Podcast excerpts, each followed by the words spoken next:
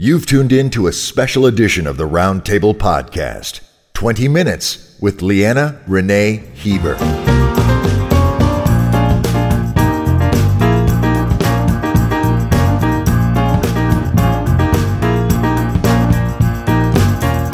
Literary alchemists. I'm Dave Robison. And I'm Brian Humphrey. And you're listening to a special showcase episode of the Roundtable Podcast 20 Minutes With. 20 Minutes With is a segment in which Dave and I have the great honor to share the microphone with some fabulously talented people. And today is certain to be filled with not only nuggets of gold, but magical mojo as well.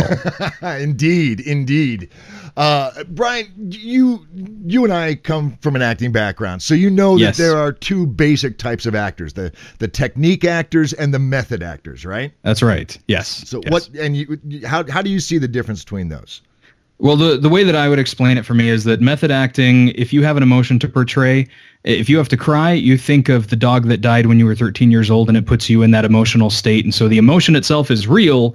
Whereas in a technique actor, it's somebody who has studied the emotion, studied what that looks like, and can recreate that in as truthful of a way visually as possible. Exactly. Yes, precisely. Now, you know me, Brian. I've always been a huge fan of method acting. Yes. Right. And I have always been the opposite. But that's okay. Which is why we make good co-hosts.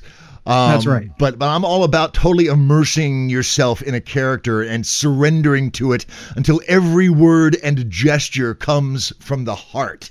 'Cause for- Absolutely. yeah, because that's for me that's the essence of authenticity. Now I think that writers kind of work the same way. Uh, and if that's true, then there is no question what school our guest host comes from. Uh, her stories achieve their compelling and immersive power uh, because our writer lives literally in two worlds, gracefully walking the line between the world we all know and the world that caught her heart as a child and lured her away the world of the Victorian era.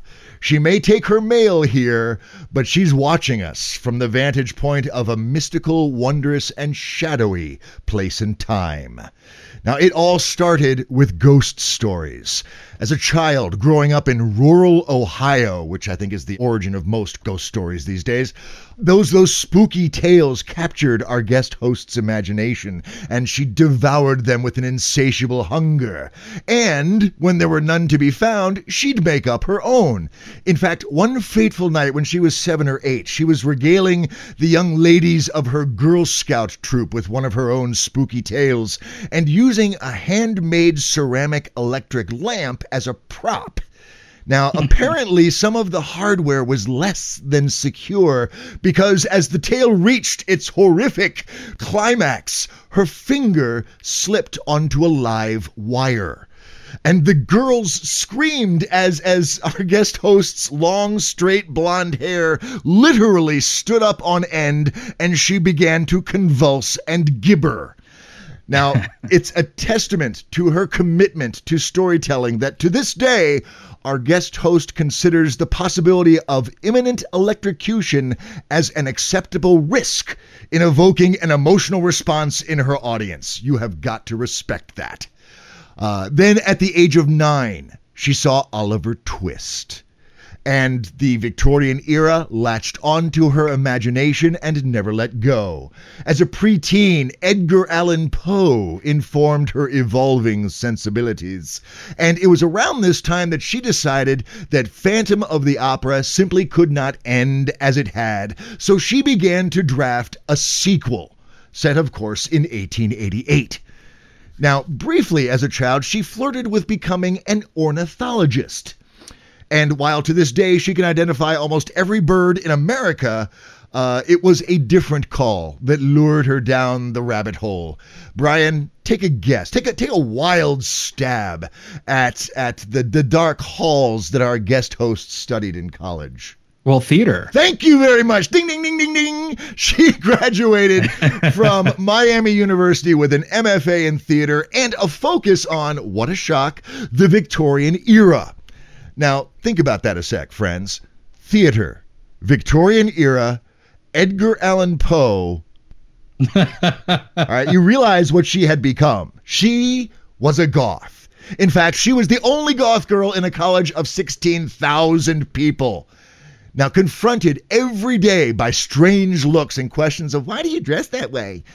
You got to know she wasn't just making a statement or trying to fit in. She was expressing herself. She was being herself, and screw the rest of y'all that couldn't wrap your heads around that concept. Now, she pursued her dreams of theater with the Cincinnati Shakespeare Company, and she began adding to the world's awesomeness by adapting the works of 19th century literature for the stage. And in breathing theatrical life into those works, she created works that have been published, awarded, and produced around the country. Now, her fiction career began with, interestingly enough, not a gothic tale of Victorian mystery, but rather a sci fi tale titled Dark Nest. Now, Brian, do you remember when we were talking to Emma Newman and, and she entered her first writing competition because of a triple dare from a friend? Sure. Yeah. Our guest host was equally challenged by her companions, who mm. challenged her to write something other than the eerie Victorian tale she was so immersed in. Now, not only did she do it, not only did she write the sci fi book, but Dark Nest won the 2009 Prism Award for Best Novella. In fact, since then, her works have received four Prism Awards for excellence in futuristic fantasy or paranormal romance. And by the way, just to prove the sci fi thing wasn't a fluke, she wrote a sequel, Dark Nest The Reckoning, and that's available on Amazon right now. Her debut novel, The Strangely Beautiful Tale of Miss Percy Parker, first in the strangely beautiful saga of Gothic Victorian fantasy novels, won two 2010 Prism Awards for Best Fantasy and Best First Book, and, Brian, you gotta love this, is currently in development as a musical theater production. Oh, hell yes. Oh, hell yeah, exactly. Now, don't think for a second, friends, that that came easily. Strangely Beautiful is a novel nine years in the making. See, our guest host was was blurring genre lines and, and writing the truest story that she knew and a story that publishers simply couldn't wrap their heads around. Thankfully, Dorchester Press had a bolder vision of the market and its readers and launched the book into the world. Uh, Darker Still, a novel of magic most foul, uh, uh, was inspired by a combination of a Sesame Street sketch and Oscar Wilde's The Portrait of Dorian Gray.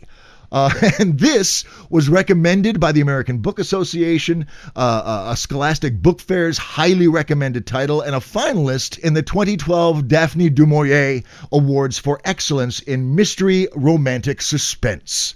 The sequel, The Twisted Tragedy of Miss Natalie Stewart, was released last November. She just signed a book deal with Tor Books for a new Gaslamp fantasy saga, The Eterna Files, releasing in 2014.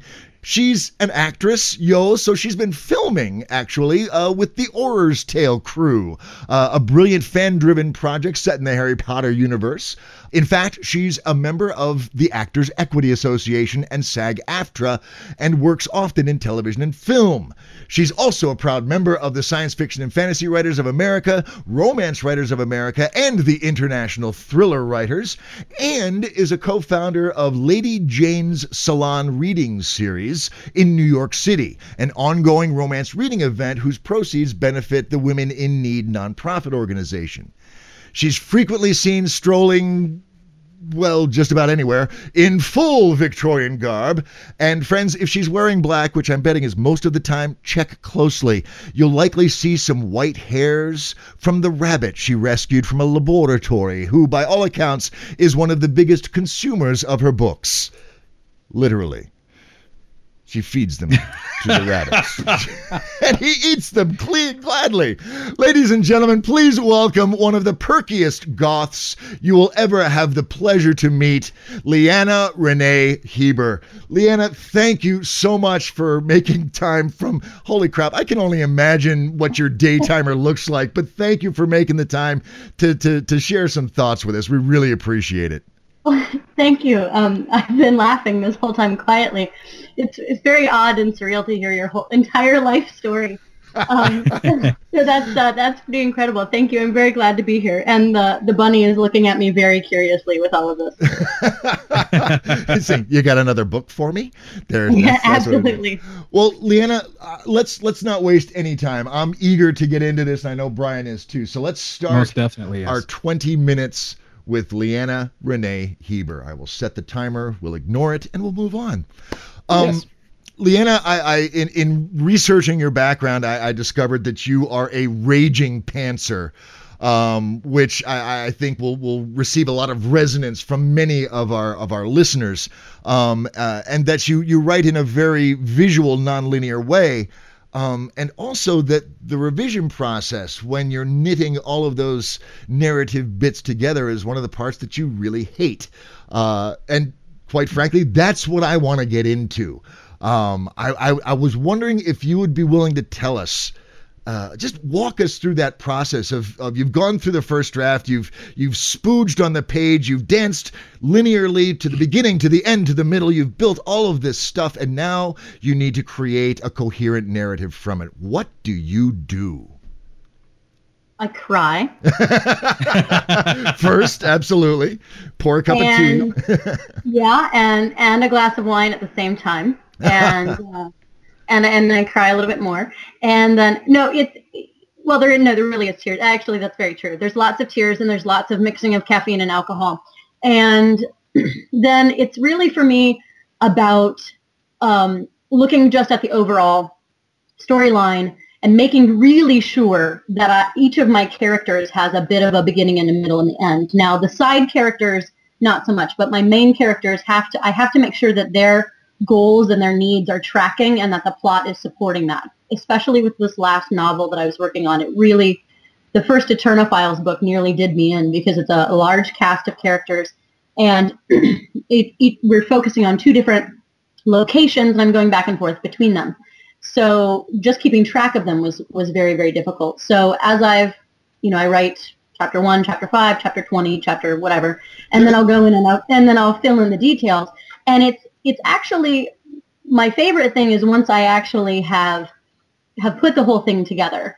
That actually I do love the revision process, but once I've actually created a full final finished first draft, then I actually enjoy editing. But it's it's that specific process. The hardest part for me is when I have all the pieces, but then I don't have the connective tissue between them. And that's the thing that I just have to sit down and do it. There's really no science for me with that.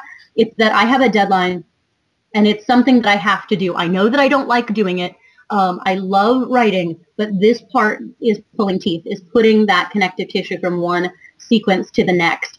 And definitely critique partners help.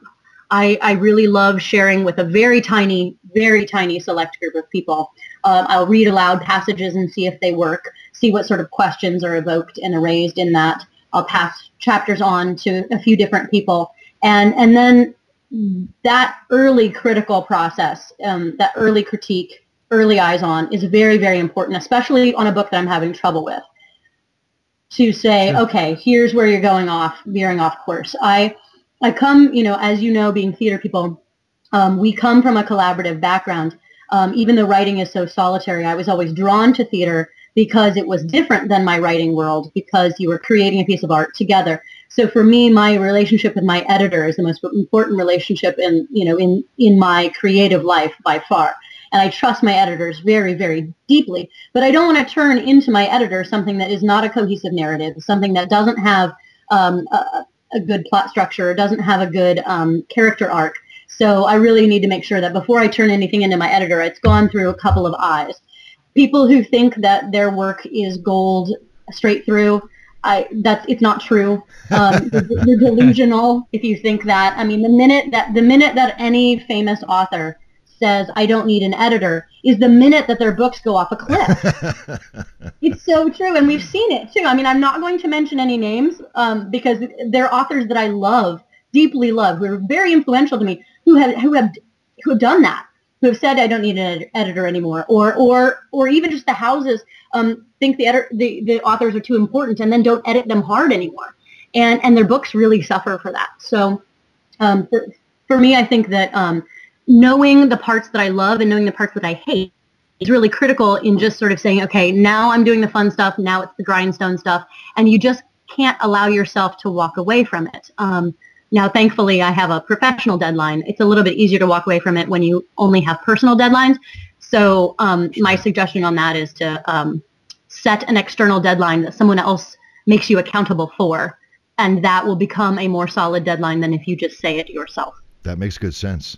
Yeah. Le- Leanna, can you walk us through one of those connective tissue rebuilding moments from past projects or or because that's such a, that's such an ephemeral concept. I mean, you it's hard to articulate.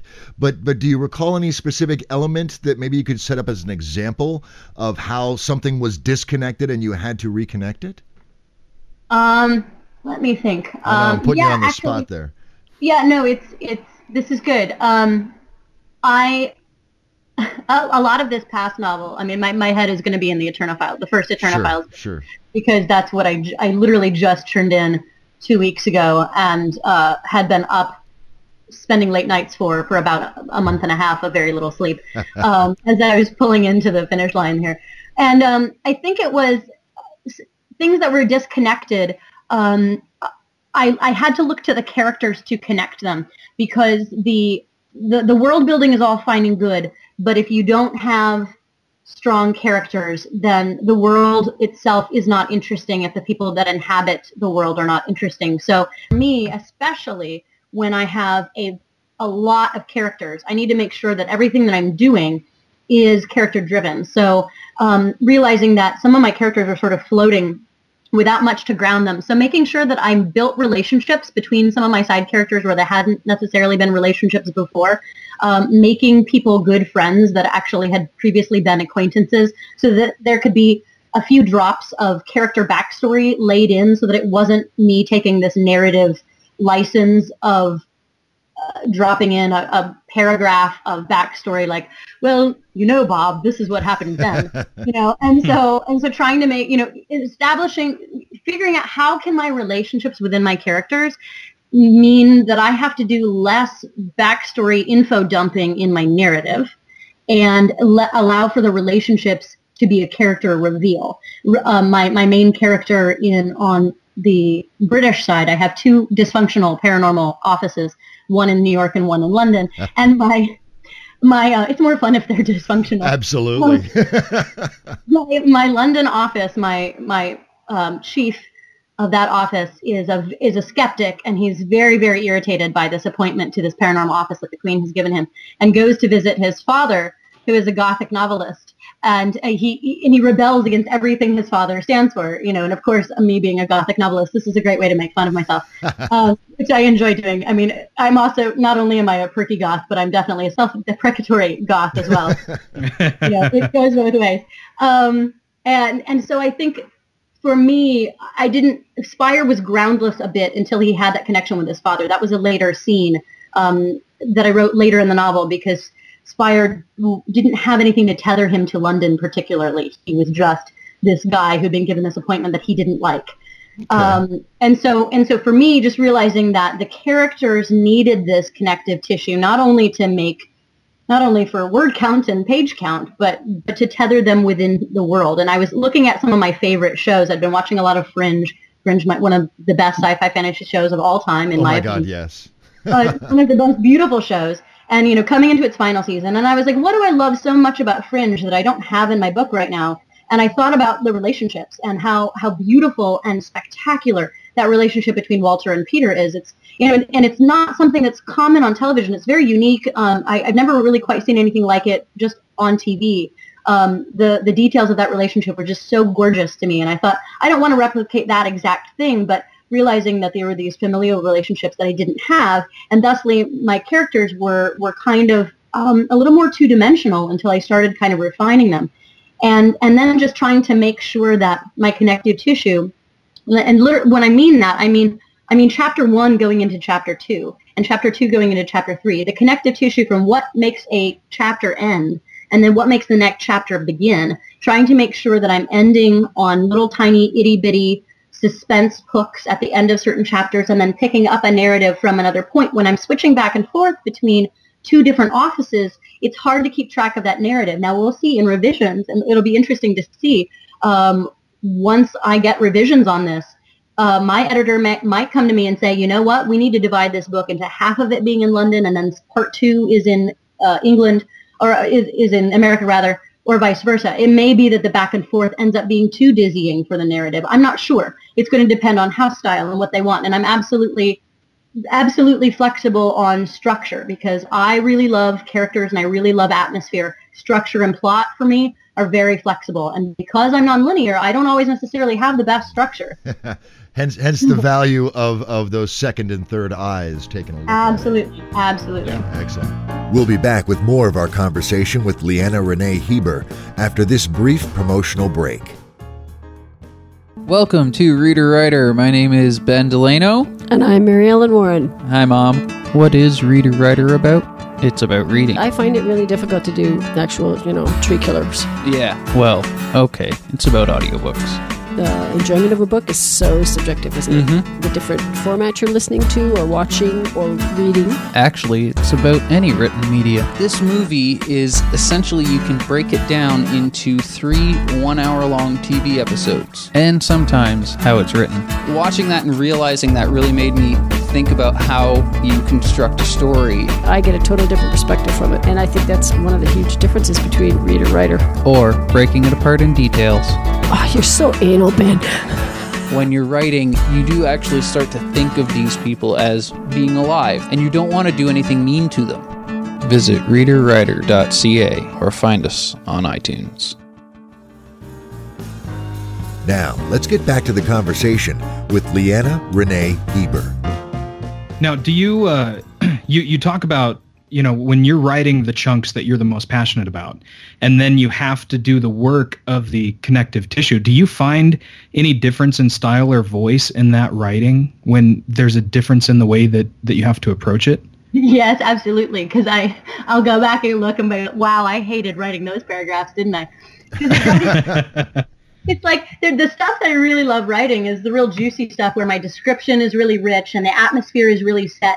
So what I have to force myself to do because I'm so visual, I have to make sure that um, the details that I put into my full scenes that I love writing are then also in the connective tissue. That's just I end up going back and making sure I just paint a picture or throw in a few more images to make it pop just a little bit more because I, I don't necessarily have all of that going for me if I'm literally grinding it out.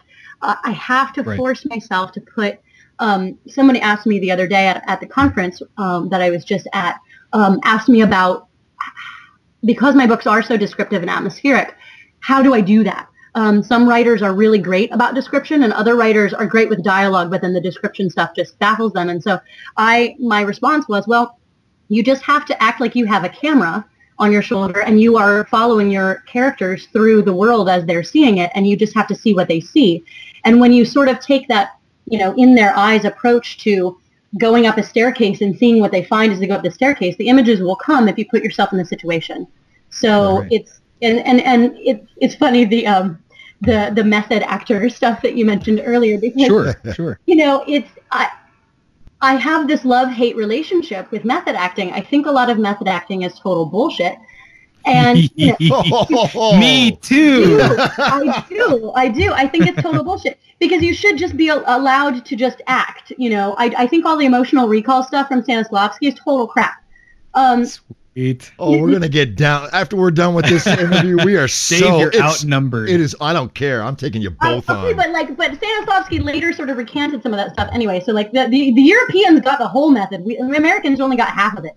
So um, and and they didn't quite get the matured other side of it. And I think, I mean, I believe completely in allowing yourself, like immersing yourself in the world that you're writing about. Absolutely. But when it comes down to it, we're making stuff up. And that's just that. I just happen to have a whole lot of fun with it. When I immerse myself in, in the dress and, and the visuals of the Victorian era, for me, that's playtime. But it's not me thinking that I have to do that in order to write a good story. Um, it's just something I enjoy. That's the world in which I feel most comfortable with. I feel, strangely enough, comfortable in a corset, you know, and, and the, and all the trappings and things like that. I've always been so drawn to that. That is very me. I don't necessarily think I need all of that to write a good Victorian tale. So No, I represent all of it. It's great, you know, it's great visual branding for someone, you know, to look at me and say, "Hey, I like your outfit." And my response is, "Well, if you like my clothes, you'll like my books. I dress like I write." So, you know, and it becomes that, that's actually gotten me quite a bit of sales. So I think um I think the um the uh, the the stuff that's the the stuff that I that I get tripped up on um, is stuff that I'm not allowing myself to have enough fun with. Mm. So that's that's the stuff. I, I look at it and it and it reads like it's perfunctory and it reads like I was you know grinding my teeth to get it done. And so I just have to make sure that it doesn't have a different stylistic uh, bent to it because I, I do have a lyrical tone uh, in my work and I want to make sure I always maintain that. So just going once it's once it's written, I have a lot more fun in tweaking with it and just sort of uh, messing around with it. When something's on the page, I get less panicked because it's I, know it's it's it's less emotional like sweat and tears to get it out onto the page. The first draft process um, is is is the hardest part for me, I think.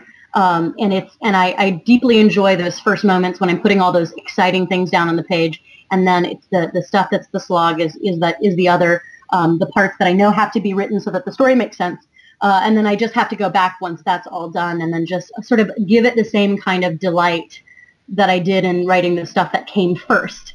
um, yeah, and then and then also too when when the um, when new ideas come, and a lot of times the new ideas will be because a critique partner says something, or you know, the, the fixing stuff. Sometimes the fixes are my most exciting things because I, I think, oh my God, why didn't I think about that? Now it's so much better. And you know, that moment when you know it's going to be so much better than it was before. And that's such an exciting, thrilling, thrilling thing. As you rip out thousands of words and then re, re, recraft them. Yes. Uh, hopefully, hopefully not necessarily uh, ripping out stuff. I think you can a lot of times, I mean, yes, you're going to sometimes need to ditch entire things, but I think, you know, authors get really worried and sort of really tense about the stuff that they're going to have to lose. No, you just change it. At heart, you're not necessarily losing things. Um, I did have to scrap a character in Eterna because I just had too many people. And I thought, you know what? That's okay. That character will come back. I will save that character for another day. And I think maybe that sometimes you need perspective. Like um, I um, I have a um, short story coming out that actually, by the time that this airs, it will already be out in Queen Victoria's Book of Spells. Yes. Which anthology of gaslight fantasy that Tor is com- that is um, publishing, and my character in that tale has been with me for ten years, and I had not been able to figure out where in the world I was going to put him, and I tried all these different iterations, and so he finally has a moment. So I think when, when people get worried about this, about editing, what they're going to keep and what they're going to lose, just know that you don't have to lose anything forever. That's good advice. Yes, absolutely. yes. And if nothing else, you know, write a short story and showcase him there. And if nothing else, give him time to flesh out. Exactly. He. Yeah, it didn't. It didn't work. He did not have the character and his premise. It was not full length novel material, and I just had to realize that his medium was going to be the short story. Well, and so sometimes. That, and that's so cool that Tor picked it up too. I mean, that's just kind of a vindication that yeah, this was a cool story idea. This was a good character yeah. and, and a good setting to work around. Absolutely. Leanna, I wanted to ask you, just just in, in hearing you speak about the, the, the joy that you have and, and the, the perspectives that you bring to this, I, I'm I'm reminded of, of a Kurt Vonnegut quote about writing to one person. And I, I, I that quote really struck me, and I've noticed that in my writing, uh, uh, th- there tends to be someone, and it, they don't have a name, they don't even have a face necessarily, but there is a person that I'm writing to. There, as I write, I'm thinking, "Ooh, this this entity, this thing, is the person that I want to please, that I, I want to titillate or, or or make scared or whatever." And I'm wondering, do you have that? Do you have a, a, a person or, or a focus when you're writing that you're targeting, you're writing towards? Absolutely, but it's more esoteric. It's not. It is not one person for sure. It's it's a sort of a spiritual host. I truly believe in past lives, and I believe that there are elder energies that have been pushing me all my life since I was very young, in these veins. In the the the interests that I have in my work are all very clear. Uh, interest in spiritualism, interest in spirits and ghosts, and um, the the the shadows between life and death and all of those various things, uh, the paranormal, all of it fascinates me. And I feel that there's been elder energies pushing me along. And I can't necessarily quantify them. I don't necessarily know their names or what they look like. All I know is that I've been pushed very hard by them for a very long time. And so I am writing for those energies because I'm basically writing for my muse because I feel like these are the energies that are that are kind of keeping me going and propelling me forward when I'm feeling lost. So for me, it's the, those elder energies. I do feel like a reincarnate Victorian. Um, so for me, the only way I can really make sense of living in this timeline, and I'm saying this with utter seriousness, is because I'm here to write these books. And so that can sometimes be a very daunting mission. It feels like there's a lot more weight on this than I necessarily want it to have, but it just is. So it's it's very much my calling in life. And so these these elder energies and these other things and these other possible storylines, these threads, who knows? I mean, I don't think I'm writing past life stories specifically. I know very clearly that I'm writing fiction. I mean, I'm not completely delusional. I know that I am writing genre fiction that I hope will be marketable and will sell copies. I mean, you know, I'm not completely detached from this, from the from the material realities of this timeline and what it takes to, you know, make books and sell books. But I'm definitely writing with an eye. Um, I, I, loved how you described um, watching from this other Victorian timeline. I very much actually feel that way uh, because I do feel like there's part of me that's here and then there's a part of me that's hanging out in the 1880s. And so for me, it's it's writing to placate that part of myself that is in the 1880s. So I'm writing both to to me and to all of those elder energies that surround me. That's awesome. Well, and yeah. and and I think you know, whatever our listeners uh, uh, take on on the paranormal or spirituality or whatever is, I, I I think there's there's a sense of when we when we approach a writing project, whatever it is, there's some trepidation and some some sense of uh, I don't know duty. Uh, uh, Brian, help me mm-hmm. out here. Do you feel that when you dive into it? Yeah, well, I, I there's always that nagging voice in the back of my head that that it, what I'm doing is not good enough, and the question is not good enough for who. Yeah, exactly. You know, like who who is it that I'm that I'm focusing that on, and that I'm afraid of disappointing and it's not you know it's not a readership because I haven't established that yet. Sure, sure. And, so, and Leanna, you're not necessarily keeping your readership in mind either. I mean, obviously, as you said, you you want them to be marketable and enjoyed and and, and delightful. But you took nine years with your first book uh, uh, that that had no place and just kept plugging away at it because that was that was the story you wanted to tell, right? Absolutely. I I thought you know if I can't if I can't make a, a home for these kinds of books, then I then I'm obviously not meant to be a writer because these this uh, the strangely beautiful storyline and then all the other iterations since then all have very similar themes. These are the themes that drive me to write.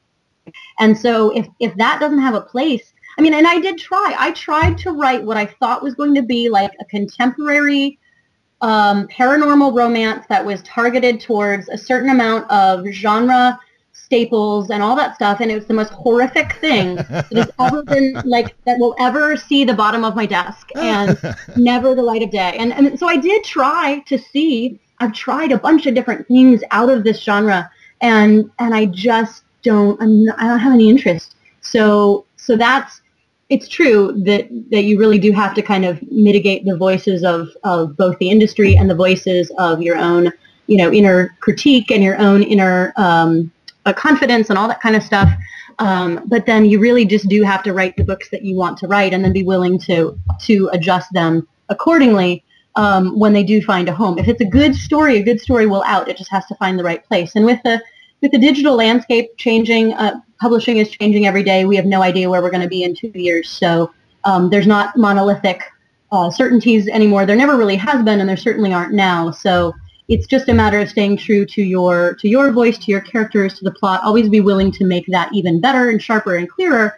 And I think you you will you will please your readership if the readership that's found your stories if you continue to to, to do what you do well. And the fact that my, my, readers love that I continue on with the same characters. And I'm bringing characters from Strangely Beautiful into my next series and into the next series. By Eterna Files, characters from all of my series will will uh, save for the futuristic ones will will say hello at some point. And that's you know i'm not doing that uh, just for marketing. I tried actually to avoid that but um, i'm not doing that just to please readers. I, am glad that readers like it uh, but i find that the worlds really just are parallel. And why sure. why write why write another trope that's exactly the same trope as say alexi from strange and beautiful? Why write a character that's just like him to serve another function when I can just bring him over um, rather than, you know, rehashing the same things. We're all, a lot of us are drawn to the similar themes book to book. We're just looking at it from different facets. I feel like it's a, I'm looking at a gemstone and I'm always turning it and seeing a different refract, refracting piece of light as I turn it. And that those are, each one of my stories are dealing with these similar themes, but from a slightly different perspective. Yeah. Okay. Yeah. Well, guys, I, I hate to jump in like this, but but yep. the, the, the clock has been sucked into a portrait uh, and has been frozen and locked away. So I'm I'm guessing that means we're out of time. Um, Leanna, thank you so much. This yes, this has yes. this has been marvelous. Um, your your perspectives uh, have certainly sparked some ideas for me, and I'm, I'm sure uh, for Brian and for our listeners are, as well. Thank you so much for making the time. Yeah. Thank you. Absolutely. It's been a pleasure. Brian, what are you taking from this one, man? Um, I think the, the the nugget for me was you don't have to lose anything forever. Yeah. That was the big one for me because there's so much so many times that I am afraid to to cut a character or to cut a, a, a concept out because I love it so much, but you know that doesn't mean that I can't use it again some other time. Yeah. Yeah, absolutely, absolutely. Yet nothing, nothing dies. Nothing is lost. Right, right. So, and for me, uh, uh, the the connective tissue discussion really. I, I find so many times, both with the, the the stories that we workshop on the show and with my own work, that, that we start off with, ooh, what a cool idea, and and the idea and the world building is what captures my attention initially. And then you start evolving these characters and and i'm finding more and more that i, I really need to reverse that. Uh, uh, I need these characters to be the driving elements or components, or, or at least the next thing after understanding the type of story that I want to have characters that embody and typify that that thematic thrust, that thematic yes. core and that yes. connective relationship just creates that web work, that framework that everything else builds on. So that's that's good mojo. That's uh, gold. Yeah, it is. It's literary yeah. gold, and that's what we're Absolutely. all about. Dear friends, thank you so much as always for for hitting the play button and joining us for this 20 minutes with. Um, if, if you're feeling the joy and you're feeling the love, and I know you are, because we are, we're all floaty and, and pink right now. This is awesome, or, or or black and shadowy, one of the two. I'm not sure, but um, I'll take the latter. Yeah, I kind of figured. Yeah, floaty and pink is not really the. No, not really my style. Nah, but but it, however you're feeling, if you're feeling something, then ride that feeling and and and share with the world the wonder and glory of the Roundtable podcast. Uh, and let folks know that this literary gold is just out here waiting for anyone to pick up. Uh, a review on iTunes is always appreciated. And as always, many, many thanks to those who have done so. Let folks know about the website, www.roundtablepodcast.com. We're on Facebook at facebook.com slash roundtablepodcast and on Twitter at Writers Podcast. Uh, so now, friends, I know I know you're sitting here going, "Where's this all going? Where's this going?"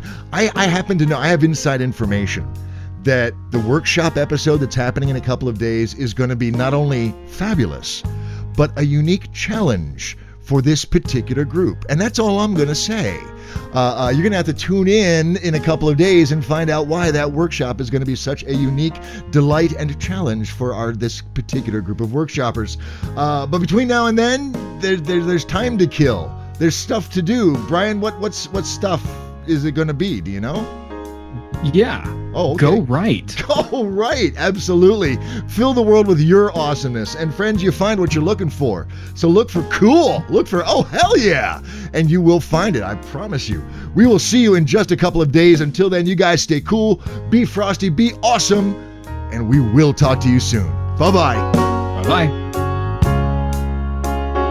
This episode is copyright 2013 by the Roundtable Podcast and is released under a Creative Commons Attribution, Non Commercial, Share Alike license.